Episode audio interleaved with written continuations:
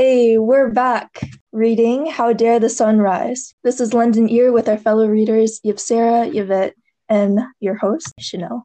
About the end of the book, and just as a recap, at the end of the book, Sandra is talking about how she uses her experience as a point of activism. She's trying to get justice for what happened in the massacre, and she's also trying to prevent this so that nobody else has to experience this. She also, in the end of the book, had a kind of a breakdown because she kept having flashbacks of the massacre, which interfered with her daily life. And when she got out of it, her family was much more open to each other in terms of feelings because they realized that keeping in your feelings, which is one of their cultural norms, led to people feeling very isolated. So now we're at that point.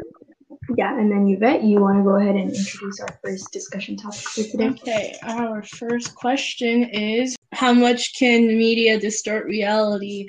Okay, I think it distorts reality too much because, you know, in the beginning of the book, they were talking about how in Africa, um, Americans or they were framed in a way where everyone seemed rich. Everyone was so pretty. I'm not saying that Americans aren't pretty. I'm, just, I'm just saying it's not what they expected. But in, in our media portrays Africa very differently than it really as well. Is. Yeah. Like uh, in America, everyone thinks that people in Africa are, are all suffering and that they're all impoverished. Which is not true at all, actually, really, when you really go like you know like when you know what it is and that's it's always like media that comes into play with these type of like things and expressing or showing the way to people to the public it's like when it comes to america like yvette said it's like there's like such thing called like you know like the American dream and everyone is like filthy rich and wealthy and everything. So many people not only in the continent of Africa but in like any like foreign countries when they perceive or think about America they automatically think like you know once you step into the grounds of America you automatically become some rich business person and you own like two houses and like a car and everything which is not true at all and it's like how um, inaccurately media pro- pro- portrays um, America. And then the same thing as Yvette said, when you look at the news or how Americans portray Africa, it's way, way different than it really is. Of course, I'm not saying that um, Africa is like, you know, not going through struggles and has its own, like, you know, continental and country problems, but it's not how um, it's not the only thing that should be represented when we talk about Africa because there's many countries that have very rich history. Um, I can bring up also like um, there's two countries in Africa, but more widely known, Ethiopia is like one of the countries in the world that have never been colonialized by um, European countries, and there's a lot of natural resources in the country. It's just it's a lot of like governmental um, you know policies that make the country the continent like you know under a lot of troubles and we can i guess so-called like you know poverty but in previous history you could also talk about how some african countries also actually donated and gave food back to like the UK. There was a time that Ethiopia, for example, because that's just the history that I know mostly, um, they actually sent back food to um, England and Great Britain, like you know, back in history, like hundreds of years ago. But the media doesn't want to show you that. The media wants to show you Africa, like where the kids are skinny and dying of thirst and dying of hunger. So, I could just go ahead. So why do you think they do that?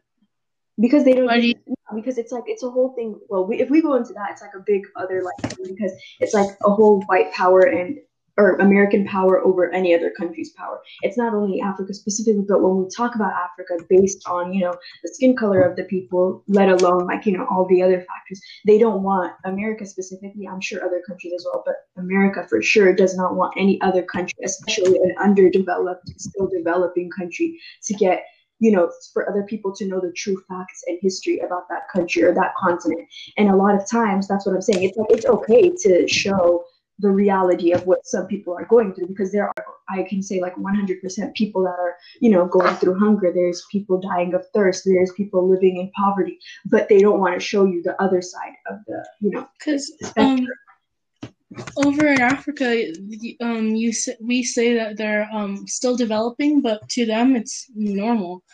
So Yeah, but I are mean, we just comparing them to our standards? I think, I mean, you, I mean, Chanel, you could also put your input in this, but before that, I just want to say when we talk about like developing and developed countries, okay, in other countries' perception and in America's perception, America is a developed country, right? We think because, you know, it's a democratic country, like where there's peace, everybody abides by the law for the most part, you know, all of this. Hmm, But in debatable. for the most part, exactly, because that's what I'm saying. It's like I don't really think there is such thing as a country that is like you know completely uh, has democracy in the country because Yeah. even here it's really not true that everybody abides the, by the law and the law treats everybody fairly. We've seen that in the previous month that that does not like actually happen most of sometimes.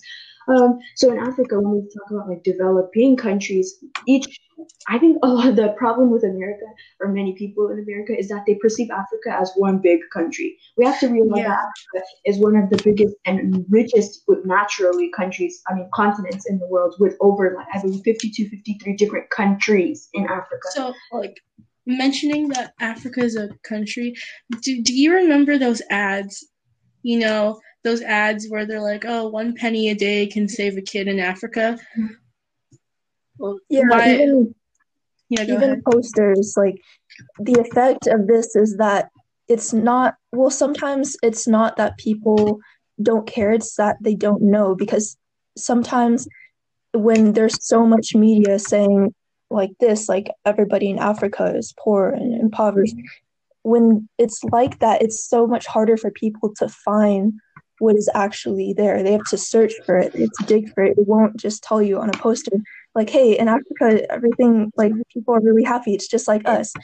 So and there are all these campaigns that say you know we're going over there and we're going to help them become so much better. And i'm not saying that that's bad that they're trying to help but i'm saying that all of these make it seem like they need it so bad. Yeah, exactly. And then actually, when we come to like the real history, like it, like when when colonialism was like a big thing and European countries were invading Africa, they went as saying like missionaries. They went as religious people. They went as oh like we just want to um you know like come and like see your land and like you know that's and that's where everything started. Once they came into the continent or the once they came into the continent and entered different countries, that's where I think the problem not really the problem started, but that's when the whole portrayal of Africa and everything started because they didn't like even now there's specific countries in Africa like I think the Congo actually in the book about How Dare the Sun Rise where she's from um, it's like one of the places where cobalt and there's like another type of natural resource and that's the only country in the world that can that has that natural resource. And there's like just different historical backgrounds of each country but they like um they don't really show you that. And like you said advertisement has like a big effect on it because they're always making it seem you know like and they record those things or those ads or they take pictures in literally like the outskirts like the deserts and stuff and just to make it seem as if that's what the whole continent looks like. But when that's that's actually like completely false because a lot of the countries in africa actually are very very rich in like greenness. It's a very nice climate. The temperatures are great. The resources like you know there's like a lot of resources so i think it's just i don't know it's like they don't want the people to have a different portrayal of um, or a different idea of africa than just a poor country I- that will always need outside help I also think it's because um people like they don't pay attention to their history. mm-hmm. Cause you know, um, do you know what's happening to Gal Gadot right now? Mm-mm. So people, she um, she announced on Twitter that she was playing, she was gonna play, um, Cleopatra, and people were getting upset because I guess they figured that since Egypt is in Africa, oh, Cleopatra must be black. Yes, but when we also look at Egypt specifically, and um, when we like, I don't want to connect this to any like religious way or anything, but Egypt today, the people that we see as Egyptians today, their skin color, they look more Middle Eastern, right? But Yeah, in history, exactly. previously, they never were like when the pyramids, you know, Egypt is known for their pyramids, right? And the pyramids being built, it was African, like Africans, obviously they're African themselves, but the Egyptian people were never like this. Um, like Middle Eastern looking. They were, of course, there's like even me myself. I don't look like the regular what like a person would. But at the same time, we have to realize that's what I'm saying. Like it's a very diverse um, continent with different cultures, colors, languages, you know, everything. So, like when we talk like just specifically in previous history, like hundreds of years ago, they were never the shade of color that they are today. But when we think about it through time, there's like you know with different countries when their relationship with other countries like you know grows there could be like you know kids whatever like that type of thing between countries wait so um, the big thing was uh, the big thing was that um, people are not listening to their history or they're not paying attention because if if we literally learned this in history class that cleopatra wasn't african she she was greek ascent so Gr- greece not greek so people people are outraged about a thing that they're not even well versed in. So Yeah, and that's the yeah, go ahead, sorry.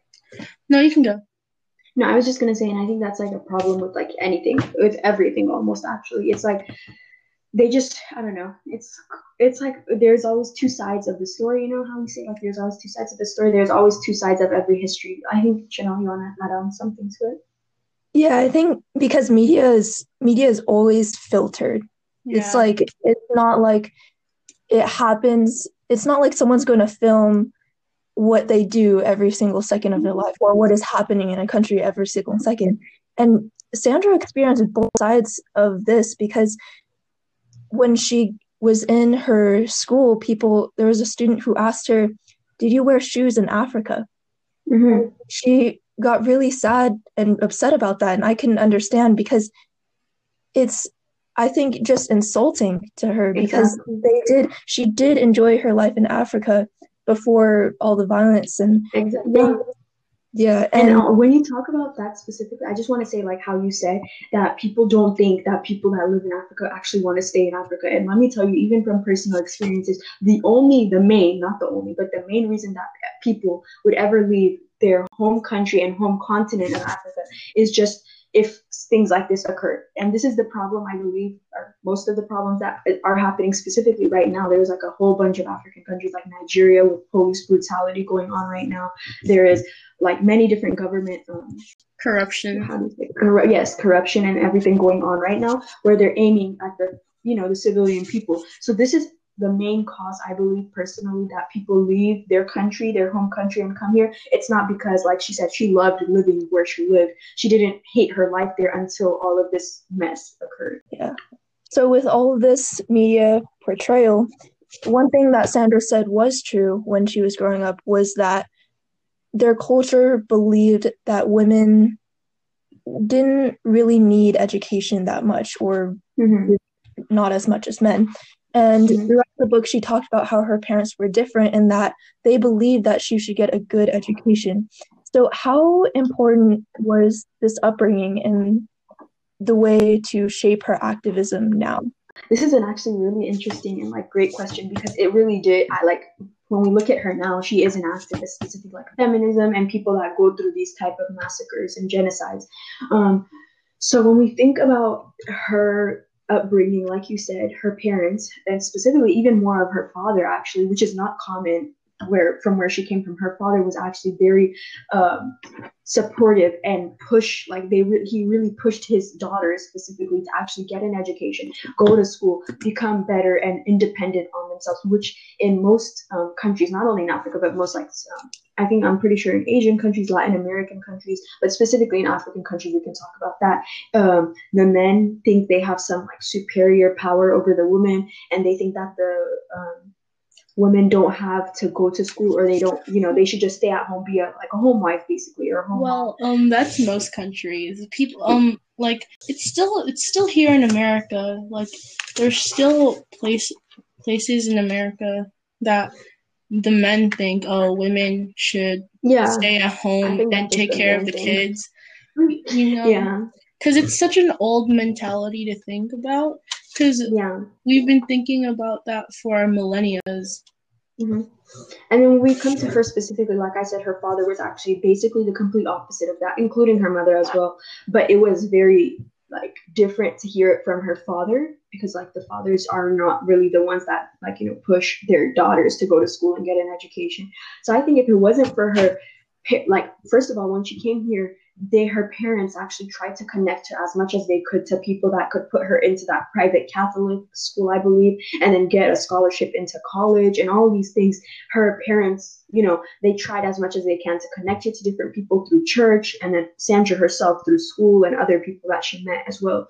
So I think they were very supportive in the way that their up her, Sandra's upbringing and the way that they raised Sandra and the other her other siblings as well really um, shaped the way that she lives today or that her career today because if it wasn't for her parents the way that her parents raised her i don't think that she would have the courage and the confidence and the understanding that she has today in order to become an activist like she is on 226 she was talking about how she received criticism about her activism and talking about this especially since she was a woman she received a lot of criticism from men. Oh as well as well as she was very young. Yeah and and it's not only the way that her parents raised her but also how they supported her because at that point her dad told her of these criticisms that he's heard and he said don't worry about them. Don't worry about what they're saying. Just say what you think is right. And I think that was really important in her confidence because we can see that at the beginning of the book, even that, you know, women were incredibly strong. They just needed the tools to have that mm-hmm. have that motivation to do that because her mom talked about how or Sandra was saying in the beginning of the book, "Hey, these kids are bullying me because I'm they're saying I'm Rwandan, but I'm not." And her mother said that, you know, do you have to carry a baby on your back while chopping down a tree? Mm-hmm. And that moment, I was like, they're so strong, you know. And I think, well, my personal opinion is that you know women should have an education. They make up half of the world. Yes. Yeah. And then actually from another class um another class that i'm taking um, you know from AP Human Geography we were talking about how most of the countries that are developed countries have a like the highest or higher women population that are educated and have jobs. Because once the, a person becomes educated they have a higher chance of getting a better job a more professional job. So we can really see the impact that uh, education on women and the support and the motivation that women should be able to go to school and have jobs other than staying at home. Even that in itself, though, like you said, Chanel, is a big responsibility and shows how powerful and strong they are because we st- it's like just because they stay at home and don't have like a job outside of the house does not mean that that job is easy or easier than the men's like oh wait going back to um the discussion question I believe if Sandra's parents never made her education very important, I feel like she wouldn't be an activist activist. Because you know there's a bunch of other people who went through what she went through and maybe even worse. But they never they never had the courage to step up. Mm-hmm. so like i i think if she never had her education she wouldn't even think about being an activist activist. Yeah, I think so too, because there are so many events, so many people who go through such hardship like she went through. But, and I'm not saying that, you know, it docks them down or anything that they're not an activist, but I'm saying that upbringing really shapes what you do with things and the way that all her life she was raised to just keep trucking along, trying her best, and to really get make sure her foundation of education is good really did shape how she is today. You know what I think it is? I think it's because education it gives you like a voice. It makes you think, oh, what I if I do something, it's important.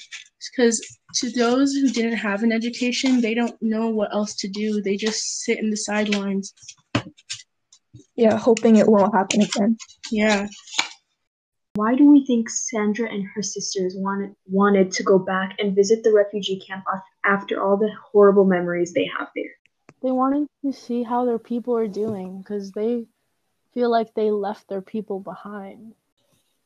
I also um, agree with you as well because when we really think about it, although they did they they came here and they know that they had a greater opportunity here they went to school here and everything so um they came here and they had a greater opportunity than their people there at the refugee camp. So it was like if they know that they're going there, so them not going and visiting their own people, like Yvette said, and seeing how they're doing, and maybe trying to provide a type of comfort or hope for their people is like somewhat guilty or makes them selfish of themselves. And we could see that their mom didn't really understand why they would want to um, go and visit the camp because what she sees is her uh, youngest daughter, you know, getting killed there. She sees um, you know, like all the thoughts that come to her are all of her relatives and family, basically, even though they're not related by by blood, you know, like getting killed and um, in harm. I guess since they're younger too, you know, they have like a stronger maybe like ability to handle these type of things. Um, so I think that's the main reason they wanted to go. And then once they did go, she was like, although it did make her, you know, very emotional and like she had a breakdown and everything, it still, I think, bettered her for the, I mean, improved her for the better because now she really got like an idea of what it's like to be on the other side of the spectrum, necessarily not being like the person in the refugee camp, but being the person seeing how people live in the refugee camp. She also she felt obligated to go um, to the refugee camp camp because um, she said that some of them started reaching out to her in Facebook, seeing if that she could help them, but because mm-hmm. um, they thought she had uh, she was important, but she barely was known. But she tried to do her best. Um, she when once they arrived at the refugee camp with her sister, she found a young girl that was a little bit older than she was when she was at the refugee camp. And when she asked her like, "What do you want to be when you grow up? Like, what do you dream of becoming?" Oh, the girl was really confused about answering. Like, she didn't know what to say. Like, she didn't have she an answer. couldn't think of something outside yeah. of the camp yeah exactly. And then um, she was tell like even when she did she said oh i want to be a nurse and help the children at the camp. And sandra was really like almost kind of felt bad for her because the girl couldn't think about anything else other than staying in that camp you know? So i think it was just a good way that they went there because they sandra going there she probably could have influenced or motivated a lot of the kids there you know to dream and that they could get out of that situation if they really tried and wanted to. Yeah i think her their want of just connecting and helping others was greater than their fear of their past because they went through a lot of them went through the same thing and she just wanted to connect with them because she knew that she had an opportunity but some people didn't have that opportunity to move to America. Isn't like the big reason she got she was able to move to America is because her um, camp was under a massacre. I mean that yeah, because not really like why she was able to come here. I mean, yeah, basically yes, because unless that massacre happened, she probably the the UN. I think she came through the UN, right? So like yeah, the UN did. probably wouldn't offer that opportunity to people there if it wasn't like such a bad situation. How did it help Sandra to talk about her trauma with herself and her family? It helped her a lot because you know she was having nightmares she couldn't sleep. She was breaking down. She literally left college. And then she distanced herself from her family. The trauma was taking over her life. She couldn't figure out a way to just live. Yeah i think growing up family was just a very important thing to her and distancing herself put a hole kind of in her life that was just a constant source of stress in addition to the flashbacks that she had of the massacre. So I think just opening up to her family and finally just pouring all her emotions out that have been built up was really a good thing for her and for her family because now they know that keeping things to yourself is not necessarily just the only way to go. Yeah.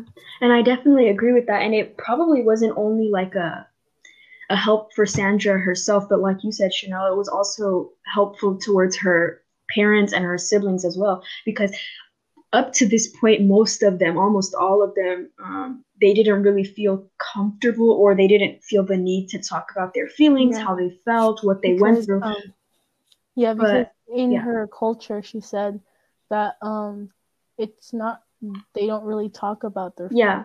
so um basically like once they did start like you know talking about it and not even like like it says like the question itself says herself and her family. So even being open and uh what is it called? It's like being open and aware that she did go through stuff that was harmful that was hurtful that you know made her go through a lot of trauma and nightmares as you guys stated. Just accepting the fact that that is what occurred and that's what she went through with herself like talking to herself about like this is what happened. This is where you are now. Like this is how you should move on with your life you know type of thing. So i feel like her close family members around her are the only ones that really understand what she went what they went through. If it's not like she could just go and talk to one of her american friends at school you know like about the situation and they wouldn't understand it. So i think it's very very very important for her to uh, talk about i mean talk about anything and her trauma and all of the situations and feelings that she's going through um, with her family because they're the ones that can provide support for her comfort um, guidance you know. Yeah. And i Yeah. i liked how um after she um opened up to her family that her family started talking about their feelings as well. Hmm yeah. Yeah. I think from the beginning to the end of the book, we just see such a, a growth from all of them. yeah. Yeah. So, from all of the hardships they went through together, and they went through periods, just like anybody, they went through periods of just ups and downs with each other. And then in the end, you can see how much they grew and how they grew closer. Yeah and opened up with each other instead of keeping it in.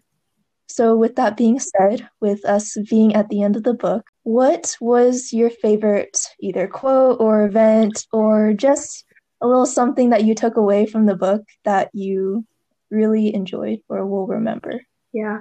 So in general, I just want to say that this book was like interesting from the beginning, like from the first few chapters up to the last page. Um, so it's really hard to say like one part, like or one saying or anything that was my favorite. But in general, I would just say the biggest thing or lesson maybe that I took away from the book, like in overall, is probably that no matter what type of background you have, no matter where you come from, no matter what age you are, what race you are, what gender you are, where you came from, what language you speak, and what things you've been through, such as war, as she has in her family, that there's always a chance that you could better your life and improve your life for, um, you know, as long as you try, and that family and friends are the ones that are where family is always going to be the ones that are next to you because you know they're the ones that won't change and they'll always be with you. So i think it's just never give up or feel defeated by situations that occurred in your past life and just use that actually as like a motivation to move on and to become stronger. Um yeah. I think that's like the main takeaway that i have from the book but yeah that's what i could say so far. I mean right now Um, I I really like this book, and I'm not usually one to read like memoirs because I I don't really find memoirs too interesting. I usually read like mystery stuff, but this book like it caught me from the beginning, and it's such a tragic but like inspirational book. You know, like there's so many parts that like sunk deep in my heart. Like when you when she says the title in the book, How Dare the Sun Yeah. Rise, as if it was any other day after Mhm. such a gruesome, gruesome night. That's ox. Yeah, I definitely. I just want to say, like, I definitely agree with you. I almost forgot about that. That's like probably another thing that really like hit. Just like that's probably the reason that I chose this book. Like one of my top reasons for choosing this book was I looked at the title and I was like, well, like it's obviously going to be like, how come or how dare something good or ordinary happen after something such a bad thing occurred? Um, I didn't even really read into the title like that. It was just we got to read like the first page, and I like she said that her sister died, and I'm like, okay, I gotta know now. um, but like this book really there's so many messages that you um that you could follow or what she has done to help her community or how, what people have done to help her it's so in, inspirational I think one of my biggest takeaways from reading this book is that your past doesn't define you. Your past mistakes don't define you. Can you you can always rise up to do what you what you want to do, and also that you don't have to figure it out all right away. I mean, life is kind of life is a learning experience, and we definitely saw this in the book. Even though they they were already strong in the in the beginning of the book. I remember one of my most favorite parts of the book is when her mom said, "Sandra, do you have to cut down a tree with a baby on your back?"